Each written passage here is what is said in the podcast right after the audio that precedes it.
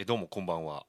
えー、10分も横井です、えー、今喋る横井ですって言いかけましたけど10分も横井です、えー、まあまあ喋る横井のサブでやってるこのラジオトークでございますが、えー、こちらの方では喋るの初めてだと思うんですけど、まあ、横井系趣味でミニ四駆をやっております、まあ、2018年の、まあ、9月末の僕の誕生日の時に、まあ、あの友人からプレゼントしてもらったことがきっかけでまあ、やってるんですけど、あのー、まあ、一応僕小中学生の頃もやっていまして実はですね僕レースで5回ほど入賞したことがあるというまあまあそこそこ実力があるんでございますがですね。まあはい。でしかも復帰して最初のレースで僕3位に入るというまあこともやってのけてるまあまあそこそこ実力のあるもんでございますがですね。まあまあやっぱりあの昔は小中学生しかレースに参加できなかったんですけど今は大人が参加しても OK なんでやっぱりレベルは上がってて大変なんですよね。でまあその僕自身があのなんと言いますかそのもう小中学生、まあ、中学生の時に辞めた関係で、まあ、当時持ってた、まあ、その機材、まあ、工具とかなんかも、まあ、あの捨てたというか、まあ、人にあげたりして、まあ、ほとんど持ってない状態でありまして今だからその高度な改造がまあできないというか、まあ、徐々に、まあ、貧乏人ではありますけどお金貯めて工具とか、まあ、部品とか買ってあの徐々に、まあ、あのレベルアップをしている最中なんですがとは言ってもその何と言いますかねあの僕が小中学生やった20年前みたいなそんな切ったり削ったりするとかそんなレベルじゃもう今勝てないぐらいレベルが上がってるんですよね。だからまあ僕自身もまあその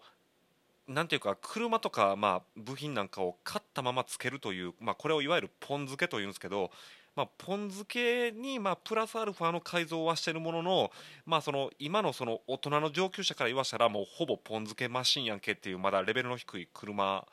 を走らせてるという状況でございますががですねあのまあこれをこれ言っちゃうと暴言になるんですけどまあ今のその大人のレベルの高いミニ四駆のほとんどがまあその今やっぱり昔と違ってインターネットの時代なんで、まあ、だからその全国大会とか優勝した人の車なんかがもう普通にネットとかまあ YouTube なんかに載ってたりするんですよね。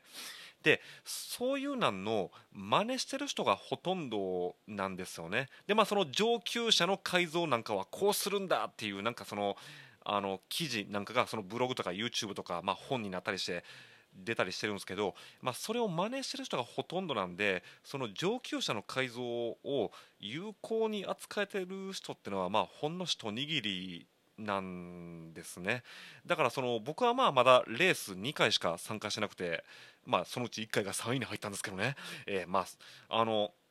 まあ、練習走行なんかはいろんなサーキット行ってやってるんですけどそのなんていうかその上級者のそのむちゃくちゃな改造してる車にほとんどそんなむちゃくちゃな改造してん僕の車が買っちゃうってことは結構ありえるんですねそれが。えまあ棚ぼたで買ってることがほとんどですけどね。まあ、だからその、まあ、これは今も昔も変わらないんですけどなぜその改造をするのかその改造にはどういう意味があるのかというのを、まあ、理解してやらないと、まあ、要するに金というか、まあ、あの金や技術力だけではまあ勝てない、まあ、それがミニ四駆の魅力だなと僕は思ってるんですね。まあ、と言いますかねあの僕これ実は20年前の小中学生の頃もそうなんですけど僕の勝ちパターンって意外とそのなんていうかシンプルで簡素な車を作ってなんていうかその質素に走って質素に地味に勝つというのがまあ割と僕の戦法でまあよく言えば基本に忠実なんですけど悪く言えば手抜きなんですよね。まああの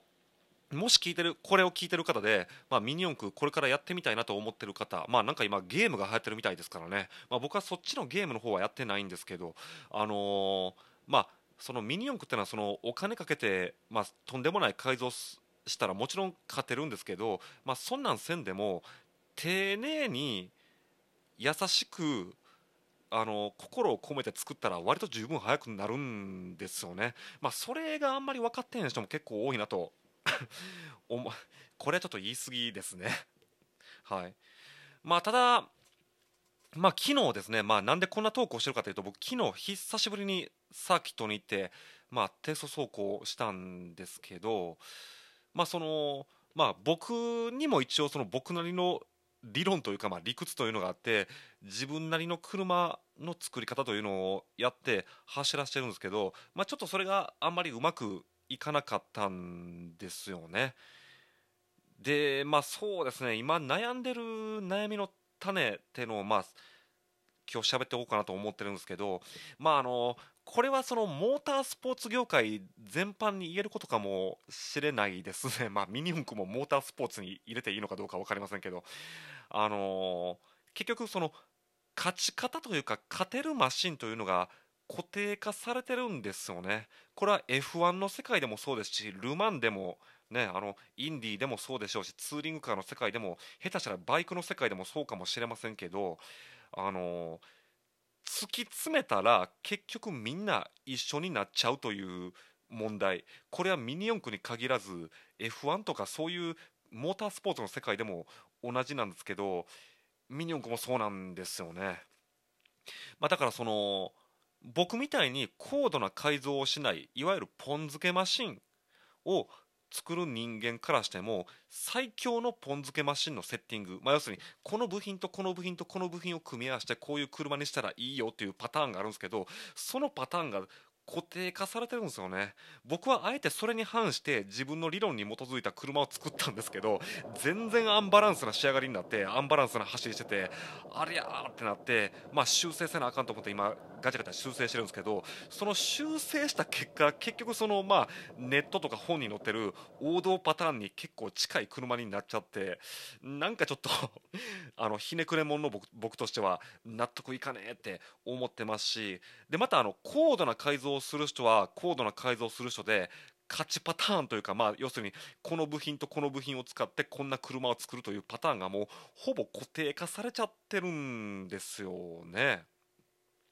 まあこれあの詳しくない人からしたら何のこっちゃって言うかもしれませんけどまあ MS フレキボディ提灯ないしは引くをであのなんですかねあとまああの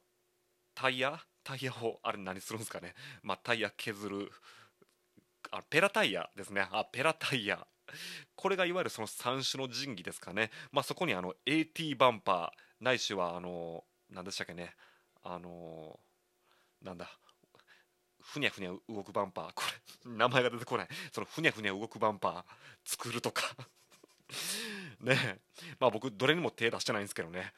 まああのあそうそう。あのふにゃふにゃ動くバンパーじゃなしにピボットバンパーっていうのもまあこれ定番化してますけどこのピボットバンパーっていうのはそろそろ僕作ってみようかなと思ってるところなんですけど まあまああのだから3種の神器なしにもう今5種の神器になってるんですかね。まあこれを使わないと勝てないってなっててでそれを使わない場合の初心者の場合は逆にまあこういう車を作ったら勝てるっていうその初心者の勝ち方っていうのもあるんですけどまあ、だからその今僕がガチャガチャいじった結果そのいわゆる僕はその初心者の王道パターンの車に近い車になっててなんか気分悪いわと思ってなんか自分なりの改造法とか自分なりのセッティングというのを編み出したいと思ってるんですけどどう抗ってももうその巷のネットにあふれてるあの必勝法に近づいちゃうんですよね。まあだからまあまあ繰り返しますけどこれはやっぱりそのモータースポーツ業界全般の課題じゃないんでしょうかね。でも僕はこれの解決法は簡単やと思ってるんですよ。あのミニ四駆ってのは一応ルール上タミヤ模型、まあ、タミヤ模型というメーカーが出してるんですけどね。タミヤ模型が出してる部品を使わないとダメっていうルールがあってその他社の部品は使ったらまあレースには出れないんですよね。だからタミヤ模型がまあその新しい車とかまあ新しい部品とかいうのを開発して出したらまたこのなんていうか勢力図が変わってくるわけですよ。まあ、現にまあまあ毎年毎年その新しいまあパーツ部品とかが出るたびにあの新しいなんかその改造法とかが発見されてまあ、それが流行るというのを繰り返してるんで、まあ、だからタミヤ模型もそろそろなんか画期的なまあまあ出してるには出してるんですよ出してるには出してるんですけどそろそろまた画期的なパーツとかまあなんなら新しいシャーシのマシンを出すとかしてほしいなと思うんですよね、まあ、特に僕が思うのがそのさっき言いましたけどその MS フレキっていうてまあ、これは何かっていうと要するにあの自作でですよ。自作でサスペンションのついたミニ四駆を作るというのが上級者の中でまあ流行ってるわけなんですよね。もうそんな難しいこと僕絶対無理ですけどね。だからタミヤも早くサスペンション付きのミニ四駆をもう公式で作っちゃえばいいのにっていうことは僕思ってるんですけどまあその上級者の方にこれを聞いてみたところそんなん出したらもう上級者がみんな発狂するぞって言うてるんですよね、まあ、さっき言いました通りそりミニ四駆はそのタミヤから出てる部品だけで作んないといけないんでだからそのサスペンション付きのミニ四駆を作ろうと思ったらあのいろんなそのマシンとか部品についてる細かなパーツを集めて作らなダメなんでそのサスペンションのマシン1台作るのにもう何千円とまあ無駄なパーツを買い集めてその無駄なパーツの部分を使って作らなあかんという問題があるんで今まで大金を投じた人が発狂するぞって言われてああそれもそうかと思ってまあ難しいんでございますがまあそれも含めてミニ四駆面白いのでもし興味のある方はやってみてはどうでしょうか。あのもし上級者の方がこの放送を聞いておられましたらなんか僕にアドバイスもいただければと思いますんでよろしくお願いします。そんなわけで今週の10分もよこいはミニ四駆についてを喋ってみました。